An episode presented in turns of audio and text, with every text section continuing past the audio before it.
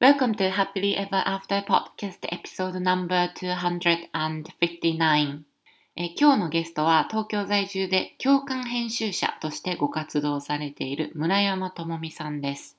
智美さんは子供の頃に絵本を読むことや書くことが大好きだったというご経験から編集者になる夢を持って出版社への就職を目指されたんですが60社受けるも全て落ちてしまってそれでも諦めず求人雑誌経由で応募した編集プロダクションに合格入社されたそうです。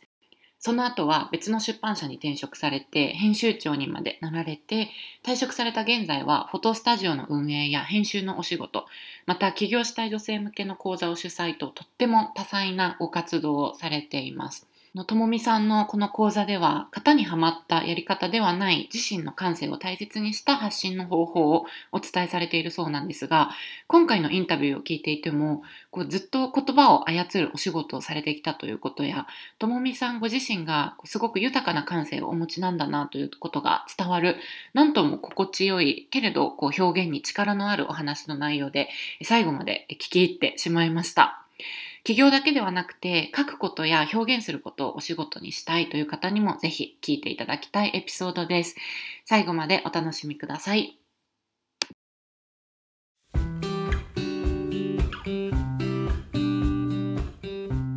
こんにちは。キャリアとビジネスのサクセスコーチ、ゆりです。私は使命や人生の目的とつながって自分の人生を最大限に充実させたいと思う女性のお手伝いをしています。このポッドキャストは今モヤモヤしていたり今の状態にはある程度満足しているけれどもっと大きなこと次のレベルで何かできるんじゃないかなって思っている女性のヒントになればという思いで配信しています。私たちは一人一人素晴らしいギフトをもらってこの世に生まれてきました。そのギフトを生かすことによってパズルのピースみたいにこの世の中で自分なりの役割を果たすことができます。内面の世界を良くしていって充実させることで私たち一人一人が現実を変えていき周りの人、世界にもいい影響を与えていくことができます。ソロエピソードではコーチング、NLP、瞑想、マインドフルネス、ヒプノセラピーなどに基づいた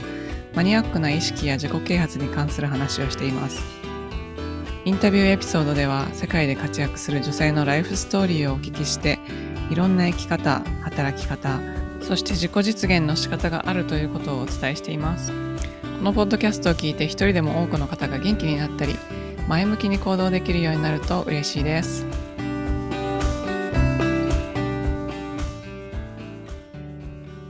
今日のゲストは東京在住で共感編集者としてご活動されている村山智美さんです。智美さんは大学卒業後、編集プロダクションに就職されました。その後、徳間書店に転職し、雑誌の副編集長、編集長を歴任され、ママ雑誌を立ち上げられました。退職後はメンバー全員がママである編集プロダクションを立ち上げられ、現在は雑誌や書籍の編集のお仕事、写真スタジオ運営、起業したい女性向けのプログラムなど、多彩なご活動をされています。ともみさん、今日はどうぞよろしくお願いします。はい、よろしくお願いいたします。ともみさんは実は以前ゲストに来ていただいた美奈子さん、あの化粧品会社にお勤めの美奈子さんのご紹介ということで、家がご近所、お友達なんですね。はい、そうなんですよ。あの長男が今6年生なんですけれど、そのうちの長男が保育園の時の同じクラスのお母さんで、でさらにあの そうなんです。今もその子供が同じ6年生で、美奈子さんのお子さんとはい同じクラスです。すごいですね。うんあ、そうなんです そうなんですね。ありがとうございます。じゃあ、えっと、ともみさんご存知ない方のために自己紹介からお願いできますでしょうか？はい、村山智美と申します。えー東京都在住で夫と今の6年生の男の子とそれから2年生6歳の3人の子供がおります。で開花に住む私の両親とともに家族7人で暮らしております。であの共感編集者っていう肩書きでこれから起業したい方であるとかそれからあの自分の名前で生きていきたいという方でさらにあの起業したものの思うように飛躍できないっていう方に向けて、まあ、心が通ってこう価値観でお客様とつながるっていうそういう生き方であるとか働き方の講座、えー風の時代の新しい働き方学校っていう講座を主催しております。でまたあの夫とともにニームツリーという編集プロダクションを経営しておりまして先ほどねゆりさんのご紹介にもありました、えー、メンバーがみんなママっていうところであの雑誌ですとかウェブですとかそれからあの書籍などの編集ライティングの仕事をしておりましてで今年で23年になります。あの23年？うん、あの編集の仕事は23年間やってます。年がバレるっていう。はい。で、一昨年からこのニームツリーで、あの主に起業家さんのプロフィール写真を、まあ、撮影するニームツリースタジオっていうこう写真館の運営もスタートしましてで長年あの雑誌ですとか広告のお仕事でご一緒しているカメラマンの矢部ひとみさんっていう方と共に活動をしております。はい、以上です。ありがとうございます。はい、えっと、写真館は世田谷にあるんですそうなんですよ。あの轟渓谷っていう23区唯一の渓谷があるんですけれどもその本当に程近くのすごく緑豊かな、はい、場所でやってます。すっごいたくさんのことをされてるんですけどでも一番最初にびっくりしたのが7人で。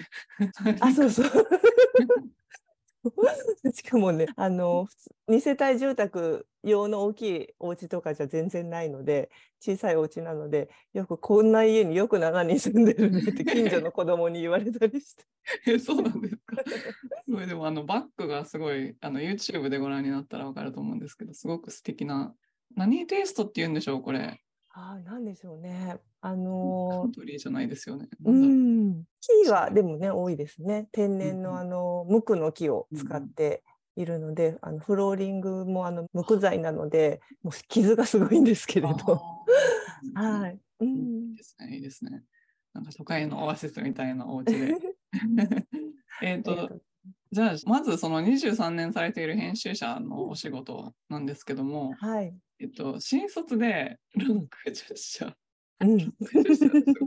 60社を受けて、うん、10年でよかったそうなんですけども、その、はい、もしかして氷河期とかですか？うん、そうですね。世代的にもうドンピシャですね、うん、まあ、氷河期って言われたのは多分75年生まれの方で私77年生まれなので本当にもうまさにだと思います。ああじゃあ募集自体があんまりなかった時代ですか、もしかすると。えっ、ー、とね、募集はそんなでも結構まあそこそこあったと思うんですね。で、そのもうちょっと上の世代行くと、それこそ本当にベビーブームの方とか、団塊ジュニアの方とかもいらっしゃるから、そういう方たちに比べたら全然人数もあの、うん、そうでもないと思うんですけれども、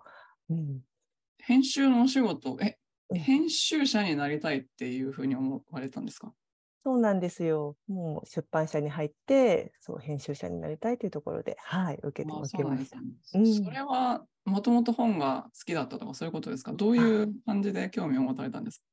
か？はい、あのもうまさにおっしゃる通りで、私あのすっごい幼少期も貧しい家に育ったんですね。あの両親共働きでいつもこう親が夜中になるとあのお金のことで喧嘩しているような こう夜中にお金のことで喧嘩しているのでこう私耳を塞ぎながら布団かぶりながら寝てたみたいなことも記憶に残ってるような、まあ、家だったんですけれどもそんな中でもあの絶対に毎月こう与えてくれたのが絵本だったんですね。親がこうシリーズで絵本を毎月こう取ってくれてそれを読むのが楽しみだったりもう本当にあのおもちゃはそんなにないけれどすっごく大きな本棚があってそこにもう本当に100冊ぐらいこう自分の蔵書があるみたいな中で暮らしていたので、おのずとこう本に対する親しみであるとか愛着であるとかでこう本があることでこう自分の気持ちも穏やかでいられたりとかその物語の中にこう入っていくことでこうなんていうかね、幸せ感じたりとかっていうことが日常にあったので多分その経験が大きかったんじゃないかなって思ってます。うん子供の頃ってどんな本が好きだったんですか？えー、もういろいろ読みましたね、本当に。一番好きだったのは、あの福音館っていう、まあ、あの本当に老舗の絵本専門の出版社が。あのなんか毎月来るやつですか？そうそうそう、毎月やることもできますね。うんうんうん。でそこのシリーズの本がすごく好きだったんですけれど、本当多分グリとグラとかね、あの有名どころで言うと、あ,、の辺もそうですよね。うん、なるほど。そう割とこう日常なんだけれどもそこからストーリーが広がっていくみたいな感じの本が好きでしたね。あと「とこちゃんはどこ?」っていう本があるんですけれどあ、ね、あご存知ですか、うん、迷子になってるとこちゃんを探すみたいな感じのストーリーだったんですけれどなんかこう自分のこう暮らしというか自分の日常とこう近しい主人公が物語を繰り広げていくみたいな感じのものが好きでしたね。あそうなんですね。うん、えっとじゃあ中学生高校生になっても本は結構ずっと読まれてた感じで。うん、そうですね普通にあと中高になると今度自分が書くのがすごく好きになっていて小学校ぐらいからもう本当に作文とか読書感想文は私も本当ですね算数めちゃめちゃできないんですけどこの間のね美奈子さんは理系だったけど。私は本当にもう数学とか0点とか平気で取るような人間だったんですけど国語だけはすごいいつも成績よくってあの読書感想文とかなんか東京都のコンクールに行ったりとかそういうタイプだったのでもうしょっちゅう書いてましたね。ああそうなんですね。うんなんか結構自然の流れで編集者になりたいみたいな感じだったんですかね、そうですね。本当に好きなものって考えた時好きな仕事とか得意を生かすって考えた時にやっぱり書くっていうことだったのでとても自然な流れだったと思います。うん。でその編集のお仕事って多分狭きもんだと思うんですけど、うん、執念で受かったってど,、うん、どういう そもそもどんな就職活動編集者って言って募集してるんですか？えっとね、出版社ですね。で当時、うん、あのリクナビって今はねこう就職求人サイトのも本当にメインだと思うんですけれどもそういうリクナビに代表されるようなウェブサイトでの求人がまだ開始されたばかりだったんですね。でそこからまエントリーシートに記入してでその会社説明会の案内がメールで送られてきてで会社説明会の後はこう筆記試験とか面接に進んでいくっていう流れだったんですけれどまだまだ全然登録している企業は少なくって特にその出版の業種ってほとんどあのはがきでまだ資料請求をして、うん、でそのはがきで資料請求するとエントリーシートなど一式が返送されてきてでそこに記入してエントリーしていくっていうのがまあ一般的だったんですけれどもマスコミはまあ、本当に出版社っても膨大な数やっぱりありますので片っ端からもう電話帳マスコミ電話帳っていうのがあるんですけれどそれでもう片っ端から資料請求していましたね。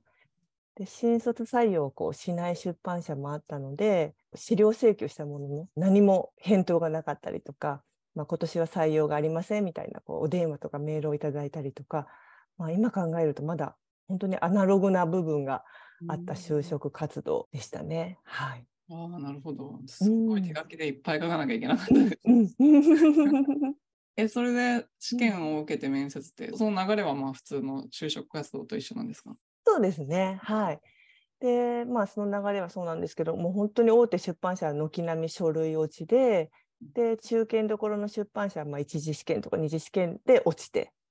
で、他になんかこう医学系とかね農業系とか漫画コミック系とかそう専門分野に特化した出版社があるんですけれどそういうところだとまあ最終面接まで行ったところもあったんですけれど結局内定はもう一社ももらえずで当時私あの教職も取っていたので教育実習もあったりとこう忙しくしてたらあっという間にこう就職も決まらず大学4年生の冬を迎えて おりまして。ギリギリ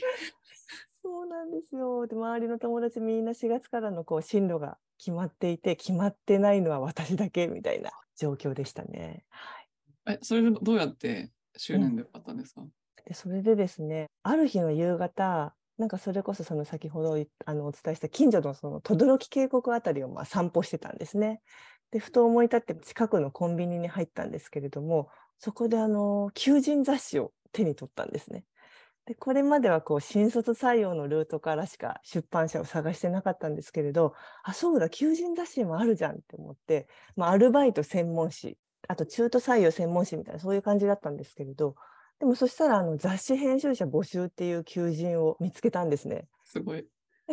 そうなんです。で、経験者優遇だったんだけど、ちょっとこうダメ元で受けてみようかなと思って、で、それでまあ連絡したらいいです面接しますよって言ってくださってでそこでまあ品川の本当にもう汚い雑居ビルの もうエレベーターボロボロで壊れそうみたいな大丈夫かなこの会社みたいなところだったんですけれどそこへ行ってでそしたらこう面接担当者がまあ社長だったんですけどね。でこう自分の本に対する思いとか、まあ、先ほどのねこう子どもの頃から本当に本が大好きでこう誰かにとって人生を豊かにするような人生を変えるような一冊を世に送り出したいっていうことを熱く社長に語ったんですね。でその文言っていうのはあのエントリーシートにも散々書いたり出版社の面接でもね散々言ってきたんだけれども何というかやっぱりそういう情緒的な訴えてなかなかね厳しい出版の世界では 拾っていただけなかったんですけれどそこのねあのヘンプロの社長っていうのはすごく涙もろく人情深い社長さんだったので、うん、あすごいそんな熱い思いやってる若者と一緒に仕事したいって言ってくれて、まあ、明日からアルバイトで来なさいと。で、さらにあの、春からは正社員として雇ってくれるってことを約束してくださって、はい。でもめちゃめちゃブラック企業でしたけどね。そうなんですか。そうなんです。でもそこでね、あの下積みさせてもらって、本当に編集の仕事っていうのも現場で覚えさせてもらったので、まあ、本当にもうブラックでしたけど、感謝はしてますね。はい、それは、えっと、なんかシャドーイングみたいな感じでやるんですか、最初は。わかんないじゃないですか、やり方。うん、もうね、わかんないんだけど、誰かこう横にいて教えてくれるとかっていうのでは全然なくて、とりあえずテレビ局行ってこいみたいな。まあ、あの アイドル雑誌だったんですけれど、テレビ局行って番宣写真もらってこいみたいな。すごい。行けばわかるからみたいな。へえー。えー、それはかなりのアドベンチャーですね、じゃあ。アドベンチャーですね、本当に。えー、あそれで現場でも学び、そこは何年ぐらいいらっしゃったんですか？そこがですね、2年ぐらい、2年もいなかったかなっていうのが、あのその新卒でせっかくね、こう、なんとかマスコミの世界にと思って入り込んだ業界であり会社だったんですけれど、そのアイドル雑誌が廃刊になっちゃったんですよ。えー、そうなんですよ。ショックでしたね。で、まあ、社長があのもう一個別の舞台とか、ね、こう演劇とかの雑誌もやってたので、そっちの方に行かないって言ってくれたんですけれども、ちょうどたまたまその時あの大好きな祖母が乳がんが発覚して、で、まあ、そのちょっと看病であったりとか、すごくおばあちゃん子なので、まあ、看病とかしたいっていうところでそっちに専念したいから、まあ、いい機会かなと思って辞めることにしたんですね。あじゃあ一旦辞められて、でまたお仕事を後から始められたみたいな感じなんですか？そうなんですよ。で、辞めたんですけれども、本当に3ヶ月ぐらいで同じ編集プロダクションにいた先輩から電話をいただいて、今度あの徳間書店で新しいティーン誌が創刊されるからそっちに来ないっていうふうにま言っていただいてでそれでも本当に3ヶ月ぐらいで移ったんですね。ですごくそのブラック企業のヘンプロよりだいぶ条件も良かったですしやっぱりこうねあのいい機会かなっていうふうに思ったので。うん、えっと雑誌の世界ってなんか編集長が変わったら知ってる人は引き抜きとかそういう世界なんですか？あ結構ありますね。であの中でこう辞めてしまったりっていうことも多々あるのでそこでこう知ってるつてからスタッフ探してきてとかっていうのがねはいあります。そうですね、うん、なんか確か昔なんか漫画かドラマで、うん、働くマンみたいな。あはいはい働きマン。うんうんうんうん。でその人多分編集部で働いたと思うんですけど、はい、なんかずっと働いてるんですけどあんな感じなんですか？あでもねあれすっごいリアルです。うん、もう多分あの当時の女性編集者はみんな自分のことだと思ってあの漫画を読んでたと思います。働きすぎてひげ生えてくるみたいな。そうそうそうそう、本当に、もう本当に本当にそうです。もうなんか自分がおじさんとかになっちゃうんじゃないかなみたいな、男性的な女性編集者すっごい多かったですしね。うん。そうね。うん。もうみんな大酒飲んで。あ、そうなんですね。うん、なんかずっと締め切りに追われてたりとかそういう感じなんですか？あの多分週刊誌とか月刊誌とかにもよると思うんですけれども一回まあ一応区切りはあるんですね。考慮って言ってあの全部原稿を印刷所に送ってであとは発売を待つだけっていう時に、うん、一瞬こう緩む時期っていうのがあるんですけれどその後はもうまた自業のことが始まるので ずーっと本当にもうネズミのように 走り続けてる感じですね。回り続けてる感じですね。うん。でもそんな大きい会社で副編集長、編集長、はい。え結構大変じゃないですか、そうやっていくのって。そうですね。でも、やっぱり辞めてしまう方もすごく多いので、ただうん本当にこう、信念でずっと続けてたら、最後の一人で残ってたみたいな感じなので、なんかこう、手腕を買われて編集長に抜擢されたっていうよりかは、あのずっと好きなことをやってたら、ポジションも上がっていったっていうところが近いですね、私の場合は。え、それはお子さんが生まれてからもされてたんですか？そうですね。それもまあちょっと一つ、後ほどのね、ブレイクスルーっていうところにもつながってくるんですけれども、長男出産前は、まあ、あの、ティーン向けの雑誌の編集長をやってたんですけれども、長男出産後に、まあ、本当に編集長だったので、産後2ヶ月ぐらいであの預け先を探して、で、戻ったんですね。職場復帰をして。でとにかくま自分が編集長なので、穴を開けられないっていう思いがあったので、まあ、戻ったんですけれど、そしたらこう上長に春から営業の部署に移動してもらうからってことを言われて、で、そこで、っていう、もう私は編集の仕事だけしたくて、この世界に入ったし、で何よりもこの雑誌を、まあ、売れ行きも、なかなかこう、ちょうどこう本が売れなくなってくる時代に差し掛かってきた時だったんですけれども、売れ行きもこうなかなか大変な中ですごくこんなに頑張ってきたのにみたいな自分の中で自負もあったんですけれども、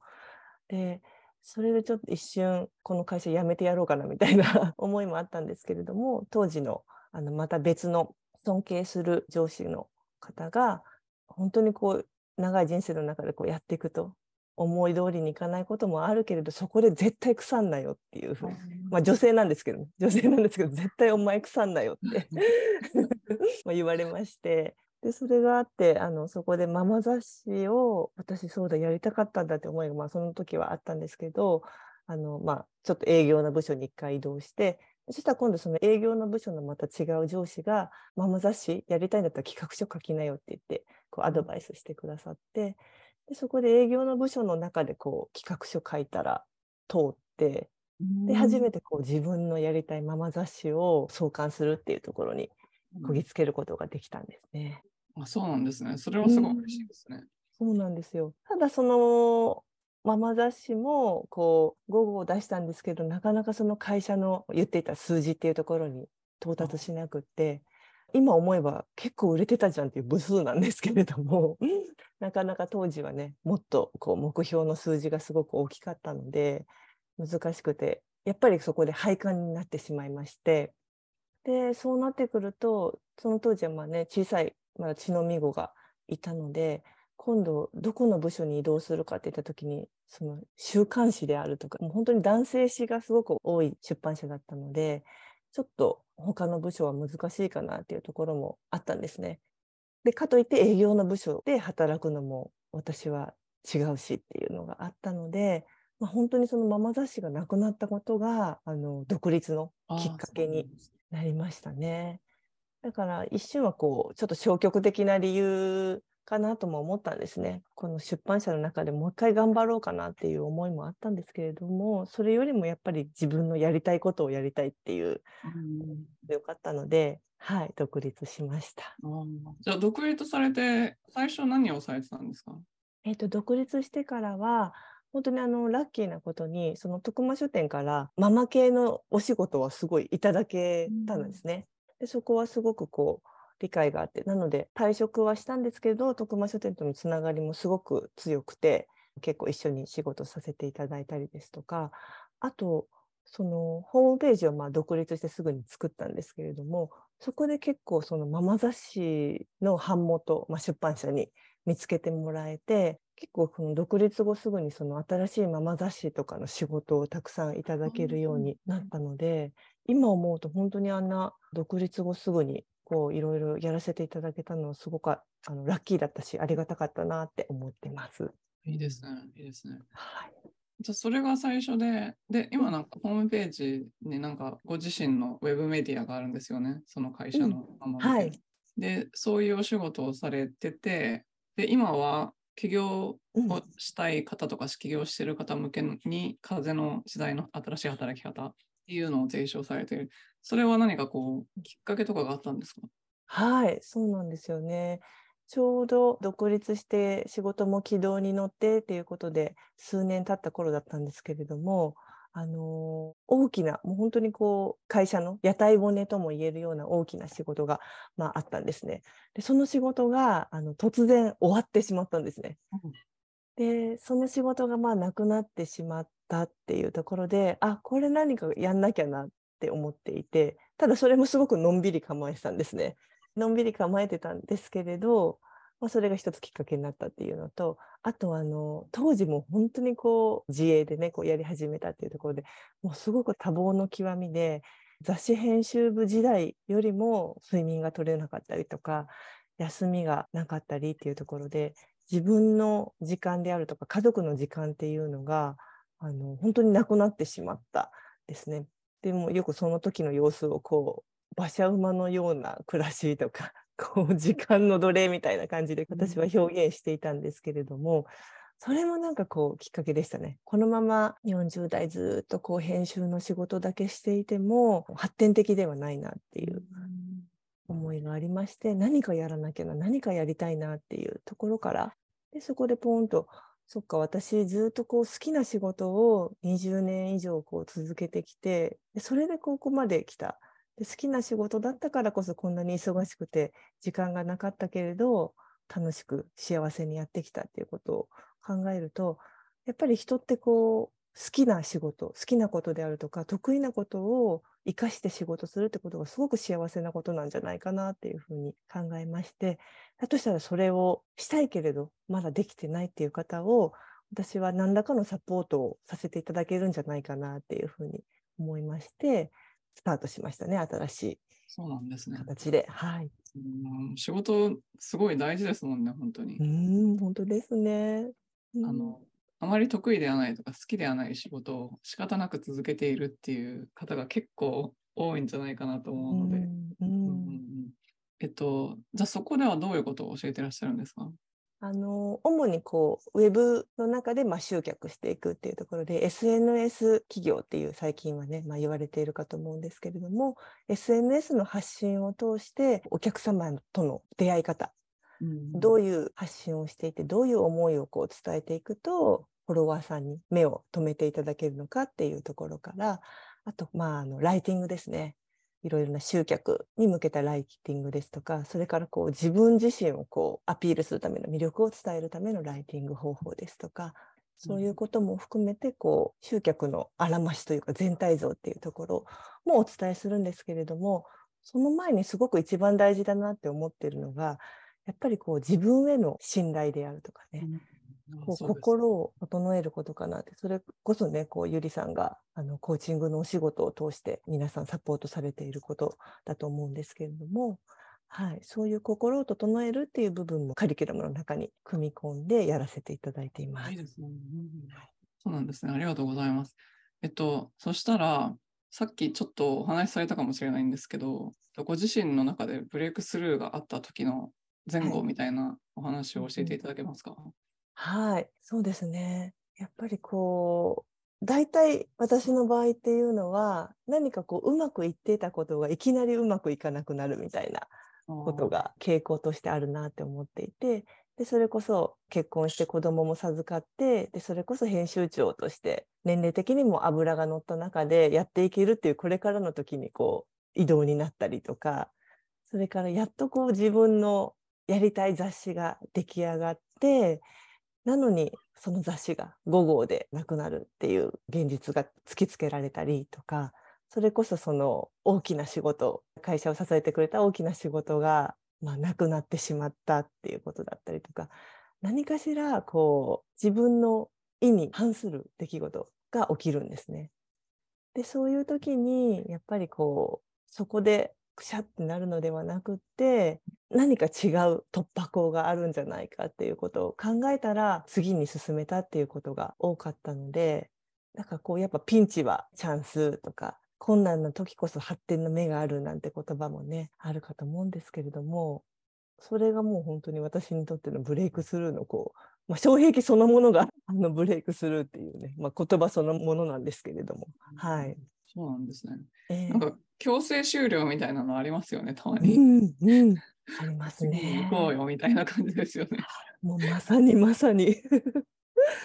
うんえっと、じゃあ、これからどんな世界を作って、その中でどんな役割を果たしていきたいっていうのがありますか、はい、あのーやっぱりこう自分も相手も信頼していく社会、信頼していける社会。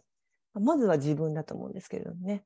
自分自身をこう信頼してあげて、自分自身を受容してあげて、でそこからこう周りの人にその思いをこう広げていけるっていうところだと思うんですけど。でさらにこう分断のない社会、異なる意見とかね、こう考え方であってもお互いにこう尊重し合える世界っていうのが私の一番の、まあ、理想ですね。うんで、その中でまあ私にできることっていうところで言うと、まあ物質的なね、例えばこう豊かさにとらわれず、心の豊かさこそがこう幸せの第一歩っていうことは、まあまず一つ伝えていきたいかなっていうところですね。でさらにその自分の心がこう満たされると、外側もね、ちゃんと整っていくんだよっていうことも含めて伝えていきたいなっていう。やっぱりこう、すべて答えは自分が持っているし、うんうん自分自身の見方によってこう広がっていく人間関係も自分の人生も世界も変わっていくんだよっていうことをみんながこう知ることができたらきっと本当にその分断だったりねうんいさかいだったりっていうところにはいかないんじゃないかなって思うのでそんなことできたらいいなって思ってます。ああ、いいですね、いいですね。いいですね。だからその中の一環として、その学校でも心のあり方っていうところから教えてらっしゃるってことなんですね。はいうんうん、でも雑誌とか本とかも心が豊かになりますよね。まあ、なんかそうじゃないのもあるかもしれないけど。ええええ ええそうですね。ねそんな思いでまさに作ってました。うんそうですよね。うんじゃあ今度はあの今もやもやしているリスナーさんがいらっしゃると思うんですけど、そういう状態にいる方にアドバイスがあったら教えてください。やっぱり私のこう人生を振り返ってみてもこうくすぶりは天気の前兆っていうことがずっと繰り返してきましたので今くすぶっていたとしても実はそれが本当にこうやりたいことを踏み出すこう一歩になる可能性が高いっていうことをまずお伝えしたいなっていうふうに思っているのとあとこう少し角度を変えたりこう視点を変えて今の状況を見ると必ず突破口があるっていうことも心の中に刻んでいただきたいなっていうふうに思います。でくすぶっている時こそ本当はこう生きたいんだっていうことを考えてみるいい機会かなっていうふうに思うんですね。なのでまあノートにね例えばもう本当にこんな風に生きたいとかねそれが浮かばなかったらこんな生き方は嫌だでもいいんですけれどもそういうこともわバーッと書き出してみて自分は本当はこうどんな風に生きたいのかっていうのをそのもやもやしている時こそ考えてみていただけるといいんじゃないかなっていうふうに思います。ございます書くとなんか本当にその通りになりますよね。うん、なります。不思議なことに。あの、見方を変えるっておっしゃったんですけど、見方を変えるときになんかご自身でされてることとかあるんですか？うんうんうん。なんかこう制限を持たないようにしています。なんかついこう見方を変えるときに「でも」って言葉つけちゃいがちだと思うんですね。こんな風にしたらいい「でも」みたいな。でもそんなことも一切考えずにもう何も制限を持たずにやれるかなとかそういうこと考えずにいろんな方法を、まあ、頭の中に書き出してるんですけれどもなのでその中には必ずちょっとぶっ飛んだ 方法もあったりするんですけれどもそれがいい仕事してくれたりするんですね。例えばあの私のその風の時代の新しい働き方学校でこうなかなか日々の発信っていうのがちょっと苦しくなってしまって止まってしまったりっていうことがあるんですね。でそういう時はじゃあそんな時はちょっと休んでみるのもいいかもねみたいな感じで優しく言うのもありかと思うんですけれども私の場合はあのじゃあライブにしようよって言って言うん。ですね。発信でこう書いたり写真アップしたりっていうのが嫌なんだったらライブだったら話すだけだからよくないって言って。でそれをあの受講生さんたちにはライブをぶち込まれるっていうふうに 呼ばれてるんですけれど、はい、そんな感じにちょっとぶっ込んでみるみたいな言葉言い方がちょっとねあれですけれども思いもよらないそのぶっ込みが現状をぐっとこう変えてくれるってことは往々にしてあるのかなって思ってます。そうですね。うんああありがとうございます。えっと、そしたら、あの、おすすめの本をお聞きしてるんですけれども、何かあったら教えていただけますか？ありがとうございます。えっ、と、2冊ありまして、1つが、あの、地球のレッスンっていう本で、まあ、このね、地球で生きていく一人のこう人間として大切にしたいメッセージっていうのがとても詰まっている。あのネイティブアメリカンのね教えだったりとかね結構こうあのホピ族のこう教えとかねそういうものも。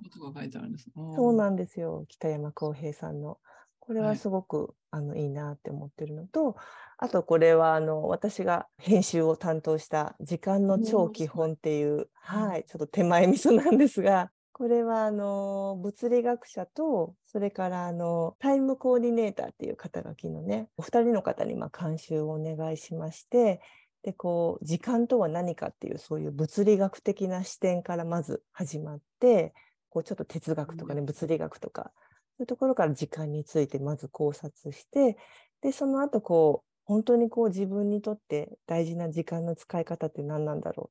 う。で時間っていうのは実は一つ一つの積み重ねが人生なんだよっていうところを、まあ、お話しさせていただいている本なんですけど結構こう図解とかイラストとかが多いのでとても読みやすく、ね、はい、開いたところを読むみたいなこともできるので、こちらもこの地球をこう生きていく上で おすすめっていうとちょっと 大それた感じになっちゃうかもしれないんですけれど。うんそうなんですね。ありがとうございます。